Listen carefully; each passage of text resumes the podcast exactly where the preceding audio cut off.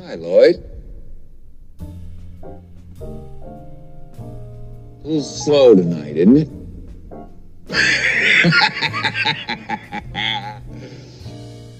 Yes, it is, Mr. Torrance. What'll it be? I'm awfully glad you asked me that, Lloyd. Because I just happen to have two 20s and two 10s right here in my wallet. Was afraid they were going to be there next April. So here's what. You slip me a bottle of bourbon, a little glass, and some ice. You can do that, can't you, Lloyd? You're not too busy, are you? No, sir. Not busy at all. Good man.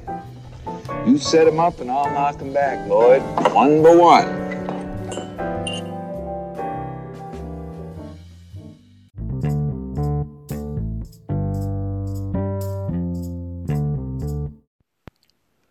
Rebel Yell 10 year single barrel is distilled and aged at Rebel Yell Distillery in Louisville, Kentucky for Luxco Incorporated in St. Louis, Missouri. It's 100 proof and a 750 milliliter bottle set me back $59. Corporate Speaks description states the legacy of Rebel Yell dates back to 1849. With an unwavering and timeless recipe, this meticulously aged 10 year bourbon is robust in flavor with a mature finish because they hand bottle each barrel independently. The single barrel handcrafted process allows for a unique flavor profile specific to each batch. Whether you're rebellious in your actions or simply in thought, let your spirit be heard. Pour a glass, take a sip, and raise your glass to the rebel in all of us. Never go quietly. That seems like a perfect segue to enjoying some of this delicious bourbon. Cheers. delicious bourbon, brownest of the brown liquors. So tempting. What's that? You want me to drink you, but I'm in the middle of a trial. Excuse me.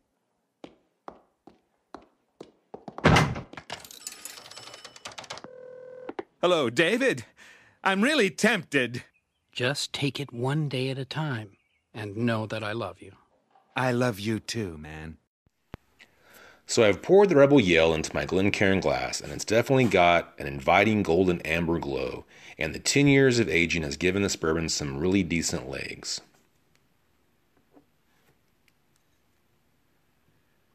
On the nose, I have to admit, it is one of the best bourbons I've smelled as of late. Splendid aromas of vanilla and dark fruits jump out and grab your attention. There's definitely a bit of brown sugar and maple fragrance that is also tantalizing. As these aromas linger, the subtle hint of oak and citrus begin to pop. It definitely smells great, and I'm hoping the flavors are just as pleasing. Time to take a sip of this boozy snack and see how it goes in the palate.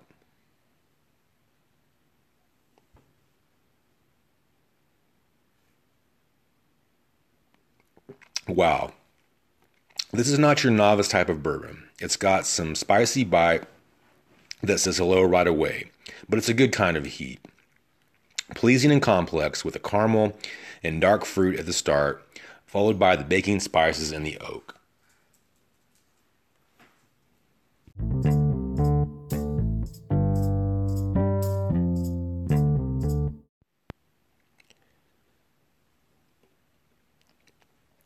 It really finishes smooth with a bit of citrus nuance that really makes it a complete and complex bourbon.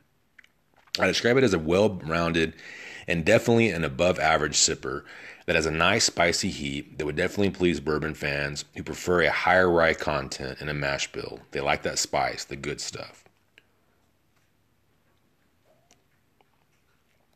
So let's give this bourbon a grade. Marge, could you give me another beer, please? In a second, Homer. Lisa has some good news. He doesn't care, Mom. Sure I do. I just want to have a beer while I'm carrying. Marge? Homer. Go ahead, Lisa. Well, okay. I got an A on my vocabulary test. What? You did? Well, that's just. Oh, what a glorious day! Lisa, hand me your paper. I'm just going to take this over to the refrigerator and. Hmm. Well, as long as I'm here, I might as well kill two birds with one What's stone. the big idea? You covered up my paper. Look at those funny little whiskers. Ooh, that reminds me. It's Big Gorilla Week on Million Dollar Movie. Come on, boy. I know, Dad. I should really. Overall, I'd give the Rebel Yell 10 year single barrel a B to a B plus. It's not mind blowing, but it's really good. It's a bit pricey at the 50 to $60 range, but it is a 10 year old limited release, so that's about on par for a similar product. I can say that I was happy to add it to my collection, and I can recommend it if you see it on the shelf at your local liquor store. Pick one up. I think you'll enjoy it. Turn out the lights, the party's over. they say that all good things must end. Call it a night, the party's over. And tomorrow and next year starts the same old thing again. Boozy Snack Love goes out to these awesome podcasters and their entertaining, informative, and humorous contributions to the podcasting universe. Shane, Julian, and Eric at Vegas Confessions, Tony and Jason at the Vice Lounge Online, Juliet at the Unwritable Rant, Adam at the Travel Fanboy Podcast, Stu at Bonkers for Bourbon, the Dads Drinking Bourbon Podcast, DJ Cassaggio at the Vegas Ounce Podcast, Chris at the Vegas Bun Boy Podcast, Mark, Karen, and Tony at 360 Vegas, as well as a couple of new pods I'm enjoying Bumming with Bobcat and Denton, Dallas, and Beyond. Finally, as always, there's no wrong way to enjoy a boozy snack, especially with friends and family sharing drams and laughs. Cheers!